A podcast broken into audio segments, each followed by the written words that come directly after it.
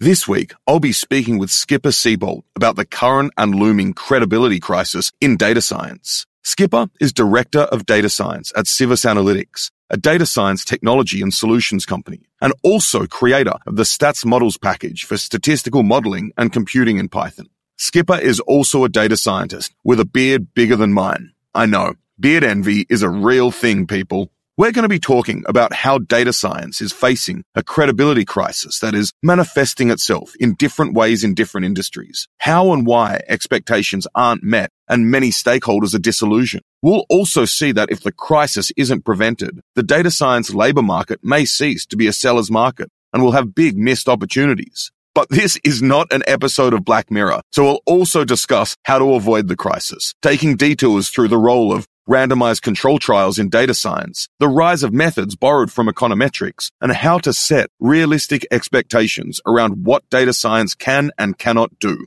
Welcome to DataFramed, the weekly DataCamp podcast exploring what data science looks like on the ground for working data scientists and what problems it can solve. I'm your host, Hugo Bowne-Anderson. You can follow DataCamp on Twitter at DataCamp and me at Hugo Bown. You can find all our episodes and show notes at datacamp.com slash community slash podcast. This is Data Frame.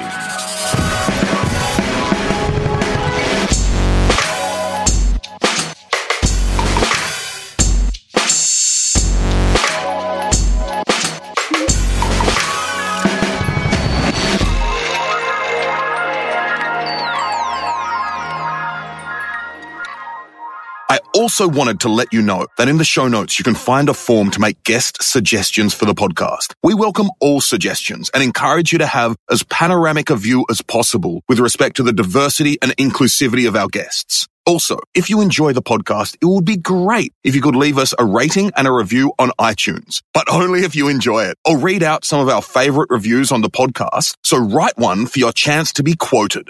Now it's time for the show. Hi there, Skipper, and welcome to DataFramed. Thanks. Happy to be here. Great to have you on the show, and I'm really excited to talk about all the things you've been thinking about with respect to the current looming future credibility crisis in data science, how we can think about what the science in data science actually is, and how to put it in there in a more robust fashion. But before we get into this, I want to find out a, a bit about you. What are you known for in the data community? Sure. So I started the statsmodels project. So trying to make it so that people could do econometrics and statistics in Python. Um, this was back in 2008, 2009 or so, kind of before Pandas, before scikit-learn.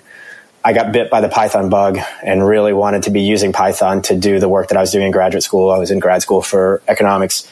So I picked up this bit of code that was part of SciPy and took it out of SciPy, joined the Google Summer of Code, this program that Google runs for doing open source software, and then kind of ran with it from there. Cool. And so this 2009, you say? Yeah, about that. So this is when like the SciPy community was really getting some getting some steam as well, right? It was the early days, but you know there was a lot of work being done there. It was starting to pick up. I think my first like SciPy conference, a scientific Python conference. I'm fairly certain I was the only social scientist there, if not only you know one of a handful. I met Wes McKinney at the one after that, and that's when Pandas was starting to get off the ground, and we started kind of right. talking to each other. We're up to and how we, we can make our projects complement each other. Yeah, and Matplotlib was being developed around the same time, right? Yeah, Matplotlib was the workhorse at that point for plotting. SciPy was relatively new. NumPy was still kind of relatively new. Pandas definitely did not exist. Uh, scikit-learn did not yet exist. What about IPython? Was it was, Fernando started? IPython, yeah, was around. Definitely using yeah. IPython almost from the start. Great. Jupyter notebooks were definitely not a thing. There was there was no notebooks. Yeah, and I was going to say for our listeners, IPython is an integral part of Project Jupyter, which you may know for for Jupyter notebooks and Jupyter Lab and, and, and all of these things. Yeah, and you're also involved in SciPy, which is related to the PyData community as well, right? Yeah, I remember the first couple of PyData conferences. Uh, spoke at a few of those, and you know, just trying to get the community off the ground and focused on how we can use Python to do scientific computing, not only just in traditional backgrounds like engineering, but also in stats and, and kind of data science. For sure. That's pretty cool. I mean, the PyData conferences are all over the world now. And I went, I actually went to one in Berlin a, a couple of years ago, which was incredible, but I've been to, to several in, in the US. And it's actually a talk that you gave at uh, PyData LA that kind of inspired the conversation we're, we're going to have today as well. Uh, yeah, I think that was a good opportunity for me to get the things that were on my mind out into the world, force my thinking down into a, into a little bit of a box, and then get out there and start talking about it. For sure. So maybe you can also tell us a bit about uh, you work at Civis Analytics. So maybe you can tell us a bit about what Civis does and what you do there. I work at Civis. Our background, we got our start out of politics. Uh, so our CEO was the chief of analytics for the Obama campaign. After the campaign, he was talking to Eric Schmidt, um, and they were talking about how how great it was what Dan had put together in terms of people, processes, and technologies for campaigns. And the, the hypothesis that was that, you know, businesses are craving for the same thing. And that was kind of the, the genesis of the company. Since then, we've branched out from politics. And so we are a data science technology and services company, but we work kind of across all industries from CPG to healthcare, media, brands, still doing some some work in politics, working with people who want to do consumer research, these kind of things. Cool. And what do you do there? So I run our data science R&D team and also I'm a product lead. So I spend a lot more of my time these days thinking about product and the thing that I'm working on we call identity resolution, but the interesting part the interesting data science part to this is it's basically entity resolution at scale. So how do we know whether two people in different data systems are the same person probabilistically? Okay, interesting. So it sounds like you're wearing multiple hats at Civis. I think that's fair to say. Often, you know, data scientists are wearing are wearing multiple hats, especially as we kind of progress in our careers and become more embedded in the business which is something I hope to kind of talk a little bit about today. I look forward to it. I'm imagining some sort of stacked hat chart, actually. so you mentioned that you were bitten by the Python bug early on. Maybe you can just tell us a bit more about that. I mean, because people are, I got bitten by the bug when I could import CSVs using pandas into yeah. Jupyter notebooks, right? Yeah. This is before notebooks and before pd.readcsv. No, that's right. Yeah. So I think this is something I like to tell people a lot. My background, my major up until my last year of undergrad was poetry writing. So I could not have been further wow. from math and data science and programming, but switched over to studying economics, ended up going to grad school for econ really liked econometrics. Anyway, we got into our math econ kind of boot camp and first math econ class, and it was taught in Python. So it was kind of the luck of fate because the year before and all the years before that had been taught in this language called Gauss. Uh, but the professor decided to move over to Python using NumPy. Was that a pretty forward thinking move on the professor's part at that point in time in an econometrics class? Absolutely, absolutely. I had a few kind of early mentors, advisors who told me that Python was a complete dark horse. And if I wanted to be doing this, I should be doing R programming. I tried R as well, but working with Python, it was just great. It really helped solidify the stuff that I was working on. I feel like I didn't really understand it until I could code it. And once I could code it, I was like, oh, sure, I, I totally understand this and now can program and like speak confidently about it, I guess. That's cool. And but then there's the next step of, I suppose, realizing you had questions in economics and, and elsewhere that you wanted to solve, and the packages didn't exist yeah. to solve them. So then you figured out somehow how to develop packages, and the statsmodels was one of the results. Yeah, for sure. What does that look like going from being a proficient programmer in Python to start developing packages yourself? I think it went the other way.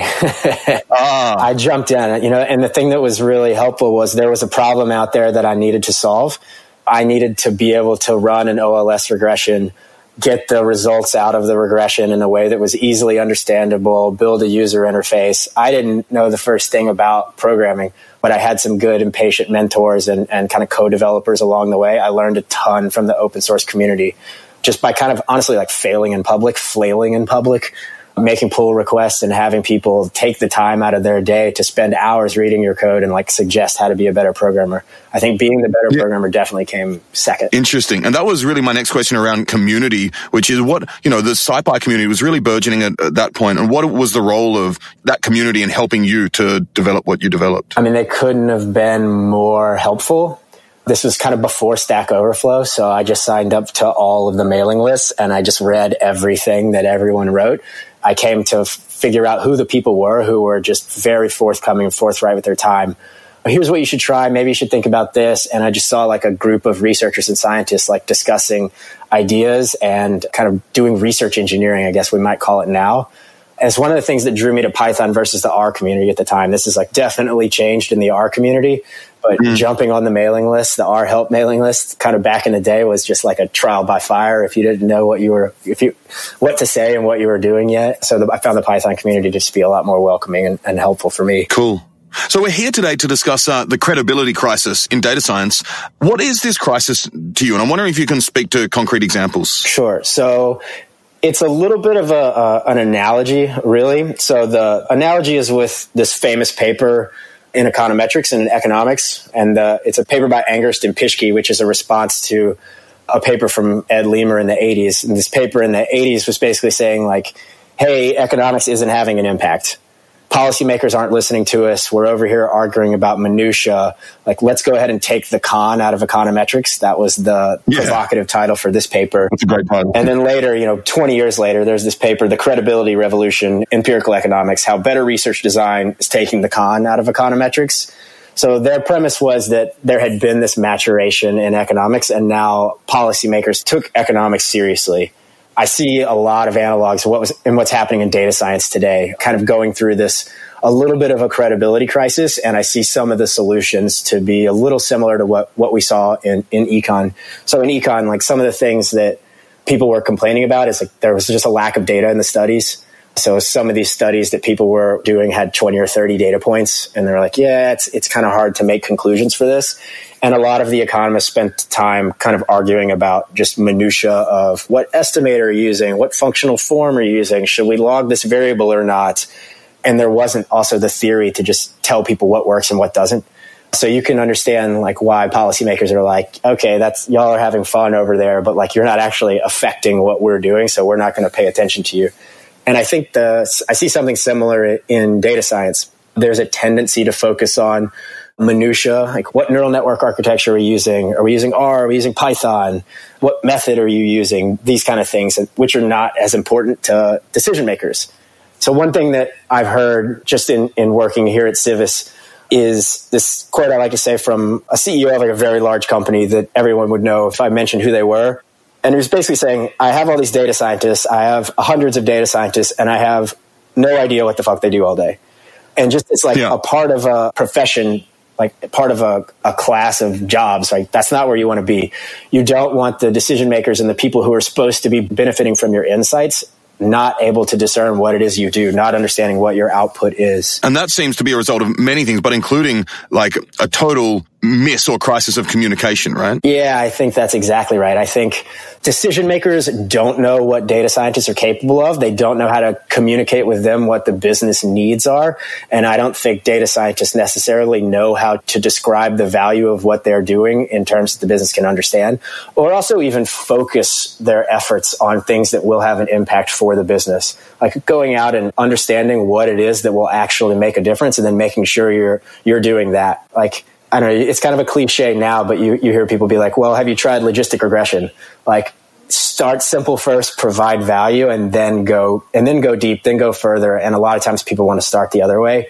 And I think that's part of why we're having trouble communicating. Sure. And of course, we have a lot of companies across a lot of verticals and industries, industries hiring for data scientists, getting data science consultants to tell them to use data, all these techniques to tell them things that can impact give them insights from data that will impact decision making. How impactful do you think this actually is? I mean, do you think companies, a lot of companies like take these insights and go, okay, we're going to base our decision on these insights now? I think it's highly varied. One, I think a lot of data scientists are like way over promising. And then two, I think the, the number of companies that are super forward thinking and then have kind of data centric thinking embedded in their decision making process are very, very few. You know, maybe there's maybe a handful that are really, really good at this maybe a dozen. And then there's a long tail of thousands of companies who are not, but are seeing this happen and want, want to be in on it. So there's definitely some people that are getting this right. But the vast, vast, vast majority are not. And do you think part of the challenge is that um, data scientists, uh, I suppose, hailed as as prophets, or they have keys to the gates that no one else has? A little bit. I think it's also a little bit of a problem of marketing as this the hype train is underway. You know, part of people's incentives are how can that's a little cynical, but like how can we monetize the hype train? So you see, you know, the the use of things terms like AI and cognitive and even data science itself to start like is okay sure. what are the what are the outcomes? What are the outcomes that we're going to enable? And instead of what are the fancy methods we're going to use? That kind of thing. Yeah. So the analogs there i suppose we've spoken to are the, the crisis in communication and expectations not necessarily being matched. Uh, was there anything else that that's uh, analogous you think? I don't know. It's tough to say. Like a little bit just the what is it that we do as either economists or what is it that we do as data scientists how do we provide value? What is our process for working? How do we start from a proposition and then go all the way to providing something that will be an input for someone to make decisions? I think that's the, the big analog. That's great because that actually provides a really nice segue into what I wanted to talk about next, which is uh, in your talk, PyData LA talk, which was called What's the Science in Data Science? And we'll link to that in the show notes. You define data sciences using multidisciplinary methods to understand and have a measurable impact on a business or a product. Yeah.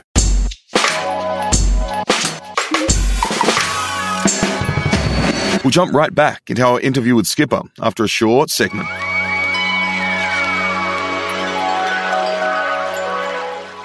So I'm back here with Emily Robinson, who's a data scientist on the growth team here at DataCamp to discuss her guidelines for online experiments. Hey there, Emily. Hi, Hugo. So we're talking about online experiments and you have a great post and give a great talk about guidelines for online experiments, also known as A-B tests. First up, can you just quickly remind our listeners what an A-B test is? Sure. So the idea behind an A-B test is it lets you measure the impact of a change that you make on your website. And how you do this is you randomly assign people visiting your website to either the old experience, which is called the control, or the new experience, which is the treatment group. And then you run that for maybe a week, two weeks, and you compare these two groups and you see, all right, if I cared about registration rate or subscription rate or conversion rate buying items on my site, how do those compare between the control and treatment? And because people have been randomly assigned to either one of these, the idea is that everything else is equal. So the only difference between the two groups is the change that you introduced. And so any difference in behavior you see, if, you know, if it's statistically significant is likely because of that change. Exactly. And so what you're essentially doing in these experiments is generating numbers that can help you make business decisions. And there's a great saying that generating numbers is easy. Generating numbers you should trust is hard. And you've written that there are many ways that uh, A-B testing can go wrong, but most of them won't be obvious. And you've written these guidelines to kind of spell out the types of things that can go wrong and give guidelines around that. So the next guideline that we haven't discussed yet is do not overcomplicate your methods. And I think this is a great maxim for life in general. but in terms of online experiments, what do you mean by this and how complicated can it get? I think a common mistake people make when they're starting out doing A B testing at their company is thinking that they need to have the kind of latest and greatest tools. Honestly, it's similar to aspiring data scientists approaching a problem and saying, all right, let me throw deep learning at it rather than trying, say, a linear or logistic regression. And the reason I say that is actually there's a lot in experiments that you need to get right to have it set up correctly. So what you're going to get more return from at the beginning is making sure are we coming up with hypotheses for these experiments? Have we set up a good system for analyzing it and viewing results? Are we avoiding peeking, which is something we've talked about in a previous segment? And basically, the return from following some of these good practices and getting these things right is going to be more than using something like multi-arm bandit testing or some Bayesian methods. Because the other problem with those is that maybe one, honestly, no one really understands the limitations of those methods or how they're used. Or two, even if you have one or two people who understand that, what if they leave? Are they going to be able to effectively educate the rest of the company on, you know, what these methods mean and these inferences? So that's why I say it's good to just start by getting the basic frequentist methods right. That being said, companies like LinkedIn or Microsoft or Google, who've been experimenting for five or 10 years, have data scientists dedicated just to the experimentation platform. You know, they're publishing papers on the advanced research methods they're doing because for them, they've got the basics right. So they really need to ink out that last bit of value. Or alternatively, you know, they're dealing with network effects like on LinkedIn, right? If you're launching a feature and then it's a two way feature, how do you deal with that? For LinkedIn. Yeah, great. And I think that's really important to really consider. Don't overcomplicate your methods or keep it simple unless you're LinkedIn or Facebook, essentially, right? exactly. And again, that's because they have the bandwidth to do this, right? They've gotten the basics right. They have data scientists and data engineers whose full-time job it is to think about this experimentation platform and who have very specialized training in this. So your next guideline is be careful of launching things because they don't hurt. Now, what do you mean by this and why can this be a dangerous practice? So by don't hurt, I mean the case where, oh, well, you know, the metric didn't go up, but nothing went down either, at least significantly. So maybe your p values are all around like 0.5 or 0.7. And it can be very tempting here to say, okay, well, you know, we spent this time making this change. Uh, why don't we just go ahead and launch it? Now, the reason this could be a problem is there may actually be a negative change that's too small to detect, that you weren't powered to detect, but that could be meaningful in the long term. Additionally, you have to think about the technical debt or engineering costs that you're incurring by ramping something up. Now, that's not to say you should never launch things when they're quote neutral. I actually advocate for deciding before you launch a test whether or not you would want to ramp it up if it is again in sort of quotes neutral.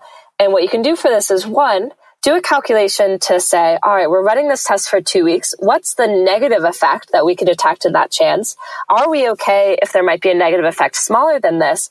And is this test foundational to some other tests that we want to run? And so even if it may not have an impact in itself, uh, it's something the users have been asking for or something that we need to run this next test that we really think is going to be impactful. Great. And I love the idea of making, incorporating kind of the decision function, how you'll act on results into the experimental design process. So you know exactly what will happen in any case doing that beforehand and not doing it post hoc. That's really exciting. So Emily, this is all we have time for now, but I look forward to chatting with you again really soon about further guidelines for online experiments. Thanks, Hugo. I do as well.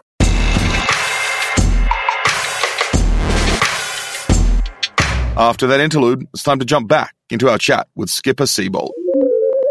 So I kind of want to tease apart what this means and what the steps involved are. So I suppose my question is, how does this process relate to the scientific method? How do we put the science in data science? And what are the key steps involved in actually measuring the impact? Yeah. Okay. So one of the things that's pretty common among data scientists is not ubiquitous, but one of the things that's pretty common is a background in the sciences, right? So everyone has been trained in in the scientific method.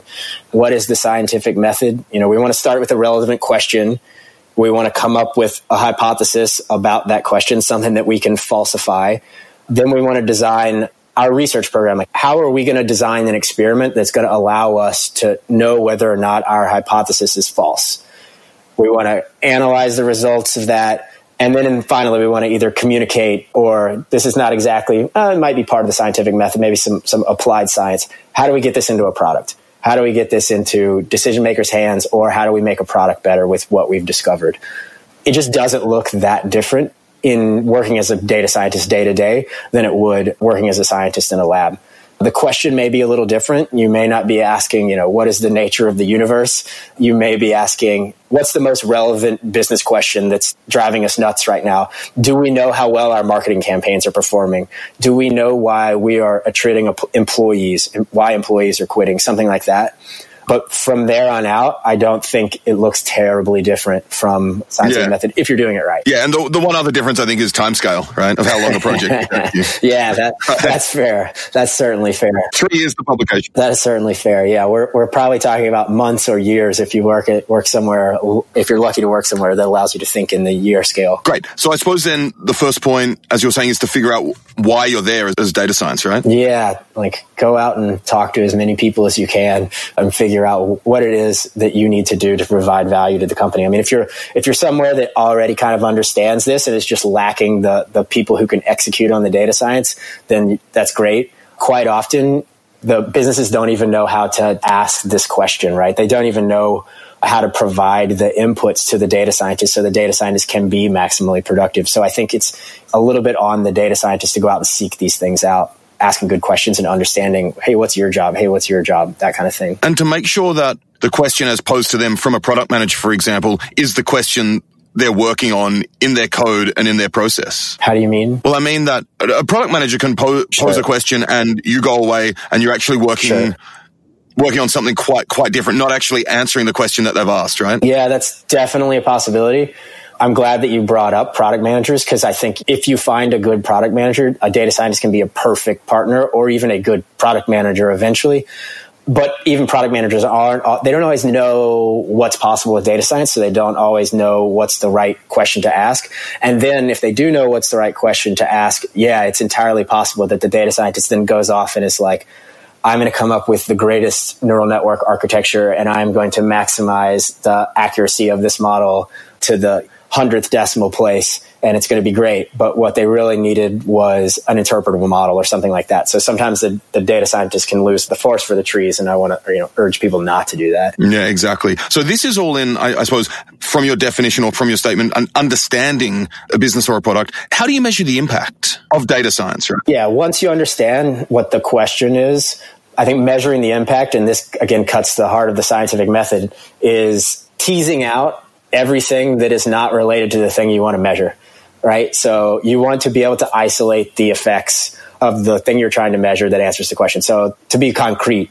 how do our marketing campaigns perform? So you want to run a single campaign and then you want to test whether or not that campaign had, let's say, a better than break even performance. So we went out and spent $100,000. Did we as a business realize gains in above $100,000 by doing this campaign. So you just want to wash out everything else and make sure you focus on that and are actually measuring the return to the thing you think you're measuring the return on. Great. And I, I think this leads nicely into something you, have argued is that the credibility crisis essentially boils down to experimental design. I just wonder if you can expound on this a bit and tell us what it means and why it's the case. Yeah. So the gold standard of experimental design and, so science I is the randomized control trial. What this means and what the steps.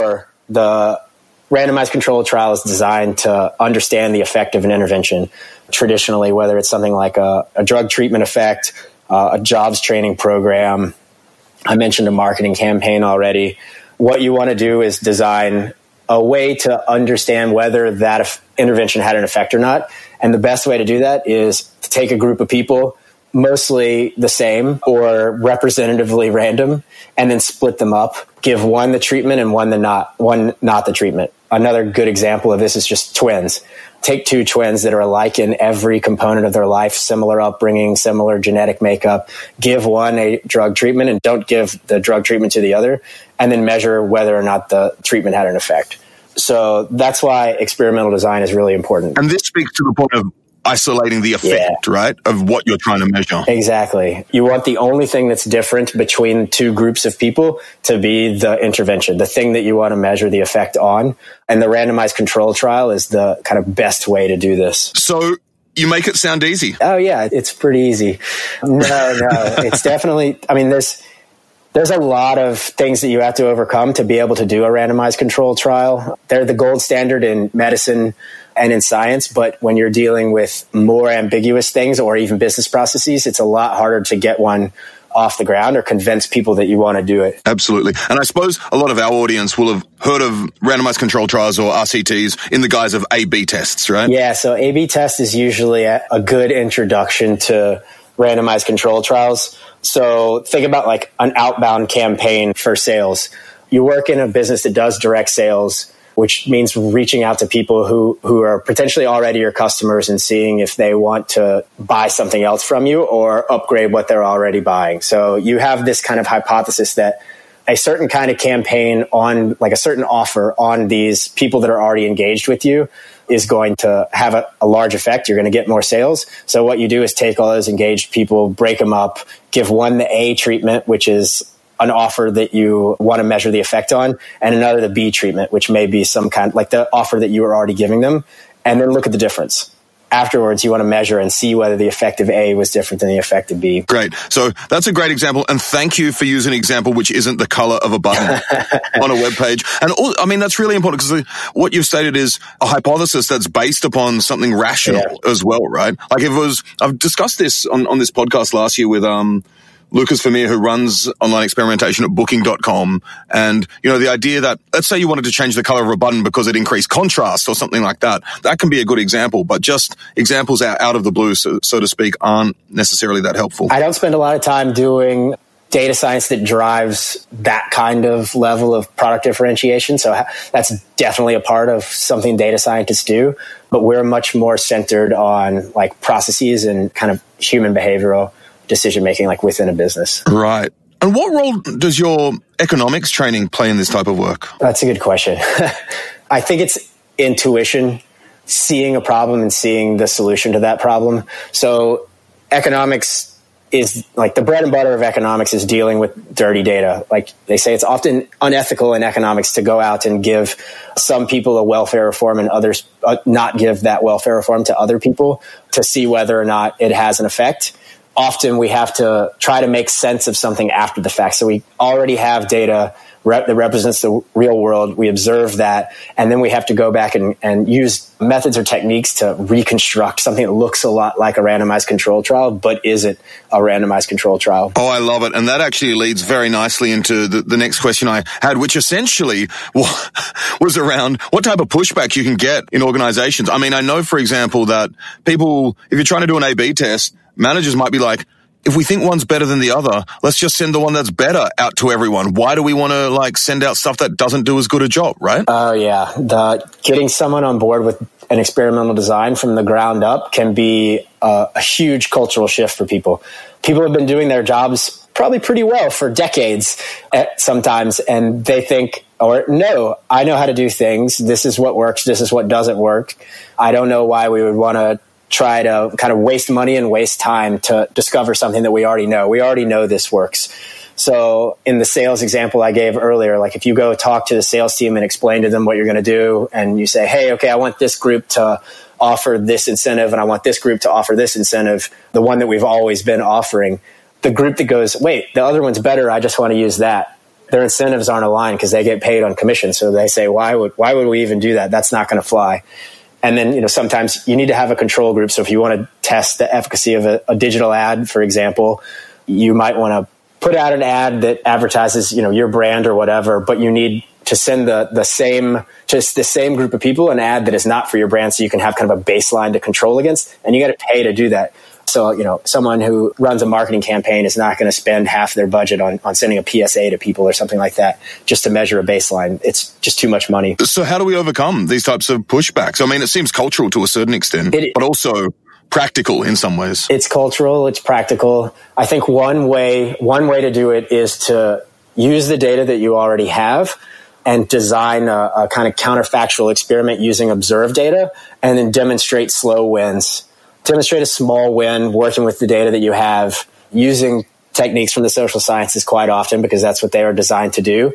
Show what's possible and then slowly build credibility. Great. And get people on board. Yeah, yeah. You got to play the game of, of politics a little bit. I don't even think it's really politics though. I think it's just convincing people of that data driven decision making is that is going to make their them better at their jobs. Yeah, absolutely. And as you say, people have been doing their jobs, this type of stuff for, for a long time. And particularly, you know, we think about, we hear about data science in tech a lot of the time, but a lot of industries that predate tech are incorporating data science in, into them. Agriculture, for example. So trying to convince people working in agriculture that data science can help them get better returns, right? That's non-trivial. No, absolutely. A lot of early statistics was developed to try to understand what interventions to take to increase crop yield. Absolutely. So, in that case, what can we learn from from the social sciences with respect to this burgeoning uh, credibility crisis in, in, in data? Yeah, so I've kind of been talking around some of the methods that we've we've developed over the years to try to answer these questions. But maybe if I could just give like a, a few examples. So first start with what was the problem we were trying to solve and then how might we attack that problem.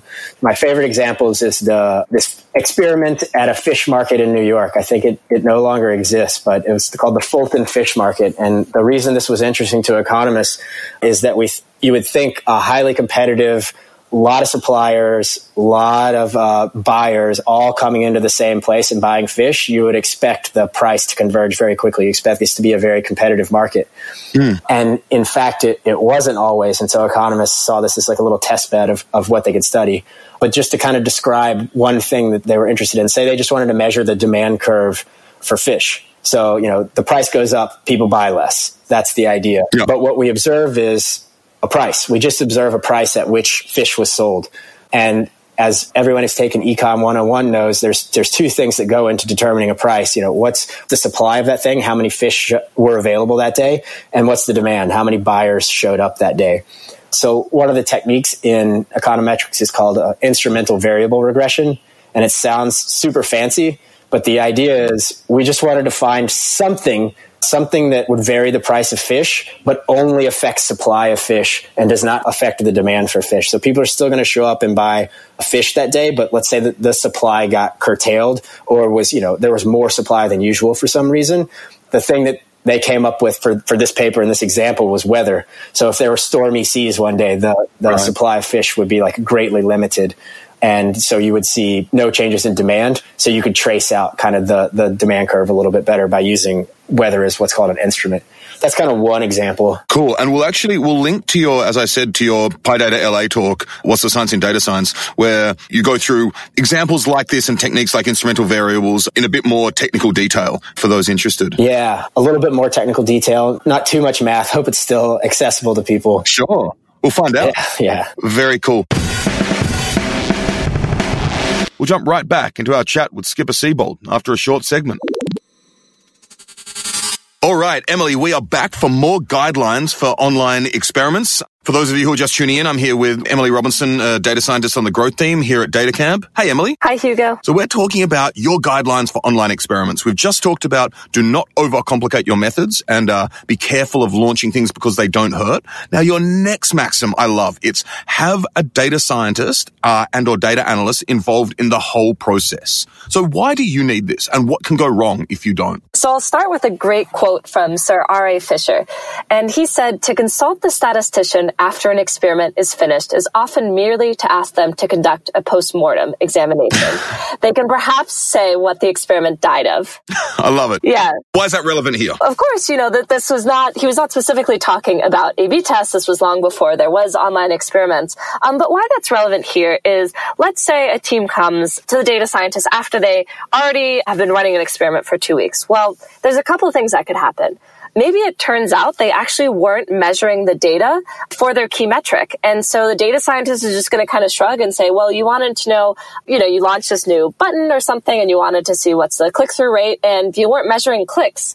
So I have no way of telling you, did, was that 10%? Was that 20%? I don't know.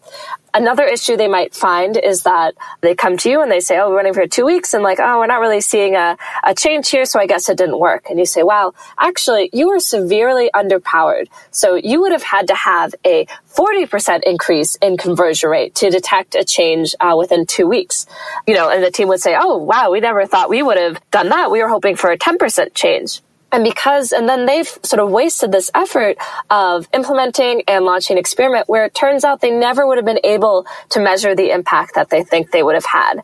And finally, you know, maybe there was some other kind of design flaw in the experiment that just means they're not able to draw the conclusions that they wish to. Your next suggestion is only include people in your analysis who could have been affected by the change. And this is something we've kind of hinted at before, even when talking about, um, you know, segmentation of users and that type of stuff. So maybe you can tell us why this is the case. If you have users in your experiment whose experience could not have been impacted by your change, you're adding noise and reducing your ability to detect an effect. For example, if you're changing the layout of the search page, you should only add users to the experiment if they visit the search page. You could imagine like if users visit the home page and never the search page, obviously they're not going, their behavior is not going to change based on the treatment that you're introducing.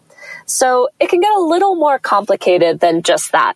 For example, uh, there's a great paper on triggering where they talk about changing the threshold for a free shipping offer from $35 to $25. In that case, you should actually only put users in the experiment who have cart sizes between 25 and $35 because those are the only people who would see something different between the treatment and control group. Finally, you should start tracking your metrics after the user sees the relevant page. If you're running an experiment on the search page and someone visits your site, buys something from the homepage, and then visits your search page, entering the experiment, you don't want to count that earlier conversion because that, again, it could not have been a result of your change. This is really all in the name of having more signal and less noise. Exactly. Great. All right. Those have been two fantastic guidelines. And we're going to be back soon in a later episode for one more segment to wrap up all of your guidelines for A B testing and online experiments. And I can't wait, Emily. Me too. Thanks, Hugo.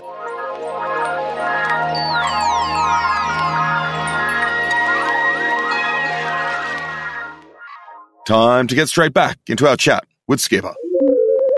So, as it really seems to boil down to design based thinking with, with, respect to experiments and, and, research, could you provide a couple of examples of such thinking? Yeah, so some examples that are uh, like a little bit more on the, the business side than the kind of economics history side.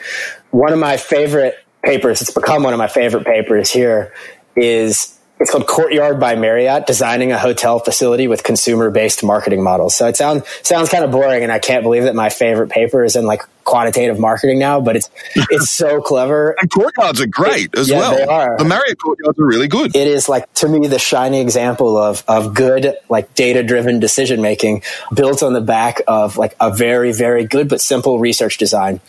It's also very old, so it's, I think this paper came out in 83, 84. Courtyard by Marriott started in the early 80s. So it also kind of shows how far back starting to do this kind of decision making was happening and doing it well was happening. The premise is the, the kind of punchline is that Courtyard by Marriott was designed by we would we didn't call them this at the time, but it was des- designed by a bunch of data scientists. It was designed by a bunch of statisticians. That's awesome. So how did they do this? So they used another kind of technique that came from quantitative psychology and marketing, which was basically they ran a, a, a, survey experiment and then they used some econometric methods to do some measurement. So what was the survey experiment that they used? It's, it's called a conjoint analysis. So some people may be familiar with this. It's kind of now heavily used in product marketing or, or product management. And the idea is just that you have a bunch of different things about a product that you want to test, a bunch of different hypotheses that you want to test and only so many people you can ask those of and you can't ask everybody everything but you can ask some people some of the things. So to be more concrete there were seven facets that they wanted to test in this courtyard by marriott paper. They saw decline marriott saw kind of declining sales. They knew they had two kinds of travelers business travelers and people traveling with their family but they didn't know what they wanted right? So they said what are the things you care about within these these seven facets? What should the rooms look like? What should the food be like? What should our lounge look like? What kind of services do you care about? What kind of security do you care about? So they ask a bunch of questions within each of these facets, something like 50 attributes for each facet, and each one of those had eight different answers. So, do you want HBO in your room? Is basic cable okay? Do you want an L shaped pool? Do you want the pool to be in the middle of the hotel? All of these kind of things. Ran that experiment, and then it was the made some decisions based on what they learned during that experiment, and it was wildly successful when they went back to measure in like kind of the middle of this undertaking, they had used three test cases early, and they saw as they grew out those test cases, two hundred million dollars increase in sales, and they expected that to grow to within a billion dollars in sales by the early '90s. So, like over a decade, they expected a, billion dollars in new sales, incremental sales, to come from making these decisions to come up with this new brand, Courtyard by Marriott, which was a, the new concept. Created a bunch of new jobs, ten thousand new jobs for Marriott. And then the whole industry changed. So all of the competitors had to change what they were doing. And just the whole idea of what it meant to, to have kind of affordable but nice lodging changed. That's incredible. And so they also predicted the return or the, the increase in sales. How was that, was that increase met? Yeah. So they ran a bunch of simulations. So they knew what people said they were going to do. They ran a bunch of simulations knowing that some people may not do that. And they predicted the share of the market that Marriott would capture by undertaking this. I think that's probably the thing that that the sales numbers, I'm not sure they, they forecasted, but they did forecast the percent of market share they were going to overtake. And they were right within 4%.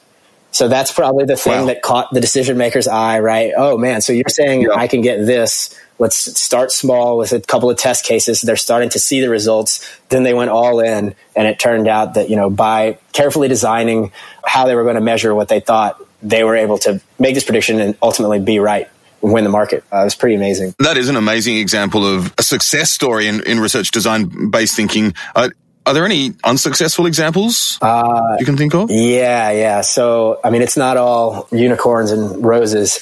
There's a lot of places where it's going to be very difficult to either predict success or even measure success. So I think it's, it is important.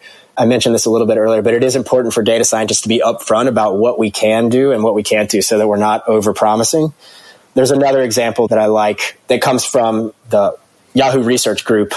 So they were trying to measure the return on some advertising campaigns. Uh, they had pretty much unfettered access to Yahoo data. And then they actually worked very closely with something like 25 firms to get information on conversions for advertising. So one of the problems with trying to measure the returns to advertising, it's it's sometimes hard to capture conversion. So if it turns into an in-store sale, how do you make the connection that that actually happened through ads? And they were able to work closely with like department stores and financial services to, to make sure they were measuring the outcomes. The name of the paper is Unfavorable Economics of Measuring the Returns to Advertising. So it's a little bit of a, a reality check on these things. The, the conclusion is it's not impossible, but it is very, very difficult. And what makes it difficult is a combination of two things. One is the returns to advertising are very, very small. Campaigns themselves usually have a low spend per person, and the return on investment, therefore, is very, very small. So you may be looking at like a 10% bump if you're lucky. So that's kind of a small effect that you may want to measure. No. But the, and then compound that with the fact that things like sales in a retail store are super, super noisy. So most people do not buy things, but when they do go buy things, they're really, really expensive. So the standard deviation, you know, how big the variance is of a sale is a lot, lot higher than the average. So when you combine those two things, I want to measure something very precisely, but the thing I'm trying to measure is very noisy it's really hard to design an experiment to measure that. And you need to just get so much data, right? Yeah, exactly. Exactly. You have to keep getting data to be able to measure more precisely, which makes things very, very, often very, very expensive to do.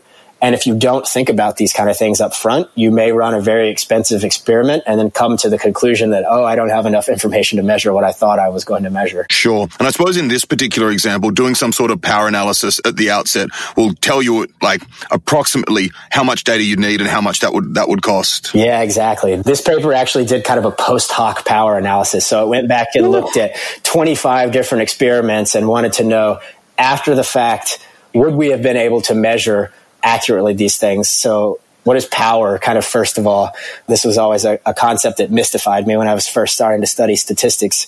But the basic idea is just that if there is an effect, if there is a return to advertising and it is out there to be measured, the concept of power is do I have enough data to be able to measure it? And right. the conclusion that they came to was that quite often studies that are trying to measure the returns to advertising are, are what we call underpowered. So if they wanted to measure a very precise return, they just didn't have enough data to do it. And saying that they did would have been disingenuous. A PSA, it's always good to do some sort of power analysis during the experimental design process. Yeah, I think so. When you said post hoc power analysis, I got shivers down my spine. sure, sure. People that are kind of more Bayesian in their statistical philosophical thinking may argue with uh, whether power is a useful concept, but intuitively, I think it makes sense. Absolutely. And if there are any Bayesians who feel that way out there, ping me on Twitter and I'd love to have you on, on the show to go head to head. So Skipper, this has been a really, I think, thoughtful introduction to the challenges we're facing as a discipline today, particularly in terms of the relation of data analytics and, and, science and data science to the decision function. What can we do? How is the credibility crisis preventable? One of the things that we can do, and the talk that I gave and kind of the premise of this whole conversation is that by better research design, by using different methodologies, then you can gain credibility, you can get some wins, and you can have an impact. But I don't want to overemphasize just methods. I don't want people to, to take away that, oh, if I go read an econometrics textbook, then I will be like super credible. I will always deliver results. You have to make sure you're solving the right problem. So making sure you understand the business needs, what it is that people are trying to measure and how to ha- actually have an impact and then go do things correctly. Um, so make sure you're solving the, the kind of right problem and then slowly build up credibility within your organization and then like more broadly within the profession, I think. And what about, I always hesitate to use the term soft skills, but I've been too lazy to think of a better term. Just about in terms of dealing with the bureaucracy and, and structure and hierarchy in, in, in organizations. How does that relate to this conversation? My prior on the typical data scientist, which may or may not be accurate, is that they come from an academic background. They're very used to long timelines with not a ton of stakeholders in what they are doing. So they may be going off and working on a single problem with their advisor uh, or maybe lab mates very deeply for a long time. And the business world is, is slightly different in that you're going to have multiple stakeholders and people are going to kind of lose faith very quickly. It's not just methods. It's not just good research design. It's good project management, good communication, letting people know where you are and being kind of honest with them about, am I stuck? This is an assumption that I've made. It may not be true. Here's when you can expect results go out and read a good book on project management because even if it's not in your description as a as a data scientist, you're going to build up credibility and you're going to have more soft skills if you approach things like that. Great. Do you have any recommendations for books on project management? Yeah, there's one that we read around here. We have a, like several book clubs and one of the things that we read in book club recently was this project management for the unofficial project manager. And the premise is like kind of exactly what I just stated. Like whether you like it or not, you're a project manager. Uh, you may not know it and you may not even know what that means because no one has ever talked to you explicitly about that. Here's how we think you can be effective at this. Know where you're going before you start that kind of thing, which is also kind of the opposite of some academic pursuits. Like sometimes you can find very interesting things by just by going down rabbit holes. And that's something not necessarily always to be avoided, but often to be avoided in a business context. Okay, great and we'll link to that that book in, in the show notes as well. To push even a bit further, what could happen if the credibility crisis isn't prevented? This is kind of what keeps me up at night a little bit. and I think the, the like really cynical answer is that the job market for data scientists kind of drops out. So it, it ceases to be a seller's market in that data scientists will be hired less and paid less. You hear this, this is the, the sexiest job of the 21st century, those kind of things again and again. And that is pretty far along in the kind of Gartner hype cycle into the, the trough of disillusionment here that I hinted at earlier. And if that continues, then I think you'll cease to see data scientist be like a really emphasized and hot job title, which would not be great for us. I think it's a lot of fun to be a data so scientist. I actually think where we are in the Gartner hype cycle, I suppose, is a function of industry as well. I think in a lot of industries, we're still at the peak of inflated expectations. Yeah, that's probably true. It's, I mean, it's a little bit of a, a balance and it depends who I've talked to that morning. But yeah, that's definitely true. So that was your cynical response. What, what else could happen if the crisis isn't prevented? I'm not, I don't know. I'm not sure I have a really good answer to that. Like nothing. We go back to the status quo. People go back to making gut based decisions and the kind of the promise of data science is never actually realized. So it's, it's not just it's somewhere in between the trough of disillusionment and, and kind of overhyped expectations. Like there is value in making evidence based, data driven decisions and it's kind of up to data scientists to prove that. Yeah, agreed. So to wrap up, you know, we've talked about a, a, lot of your, your different interests, but something I like to ask is just what one of your favorite data science techniques or methodologies is. Sure. So I think logistic regression is a great one. I joke a little bit. It's quite often we ask people, have you tried logistic regression first? But a little less glib. We've been looking a lot at uh, using factorization machines a lot here. It's a, a cool technique that kind of allows you to, to explore the interactions between data in a way that's it's tractable. So you can kind of compare nonlinear effects really, really easily. Uh, and we found we got a lot of use out of factorization machines. Awesome. So to wrap up, I'm wondering if you have a final call to action for our listeners out there. I'll leave people with kind of one hard call to action. It's something that I talk about in my talk at PyData LA. And that's like the benefits of having a journal club at work, uh, having a bunch of like minded colleagues and going out in the literature, finding a paper that's cool, reading it, breaking it down, and discussing it with your colleagues on like a weekly basis. I can't kind of overestimate how much value and how many ideas we've generated just by doing something like that. Fantastic. Skipper, it's been such a pleasure having you on the show. Yeah, it's great talking to you. Thanks for having me.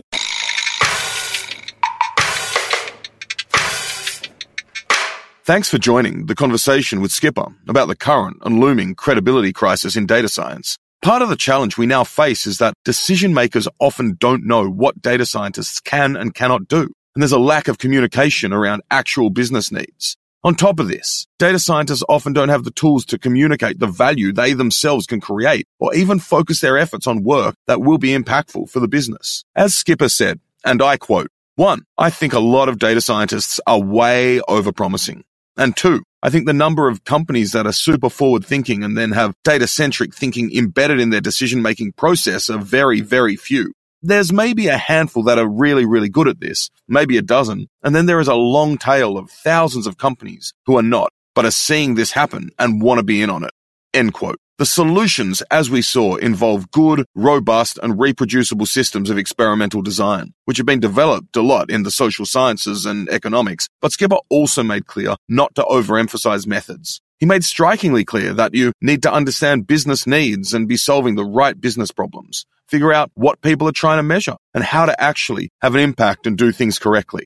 Next week, I'll be speaking with Debbie Berebichez about the importance of critical thinking in data science. Debbie is a physicist, TV host, and data scientist, and is currently the chief data scientist at Metis in New York City. In a world and a professional space plagued by buzz terms like AI, big data, deep learning, and neural networks, conversations around skill sets and less than productive programming language wars what has happened to critical thinking in data science and data thinking in general? What type of critical thinking skills are even necessary as data science, AI, and machine learning become even more present in all of our lives? And how spread do they need to be across organizations and society? Join us next week to find out. I'm your host, Hugo Bowne-Anderson. You can follow DataCamp on Twitter at DataCamp and me at Hugo Bowne. You can find all our episodes and show notes at datacamp.com slash community slash podcast.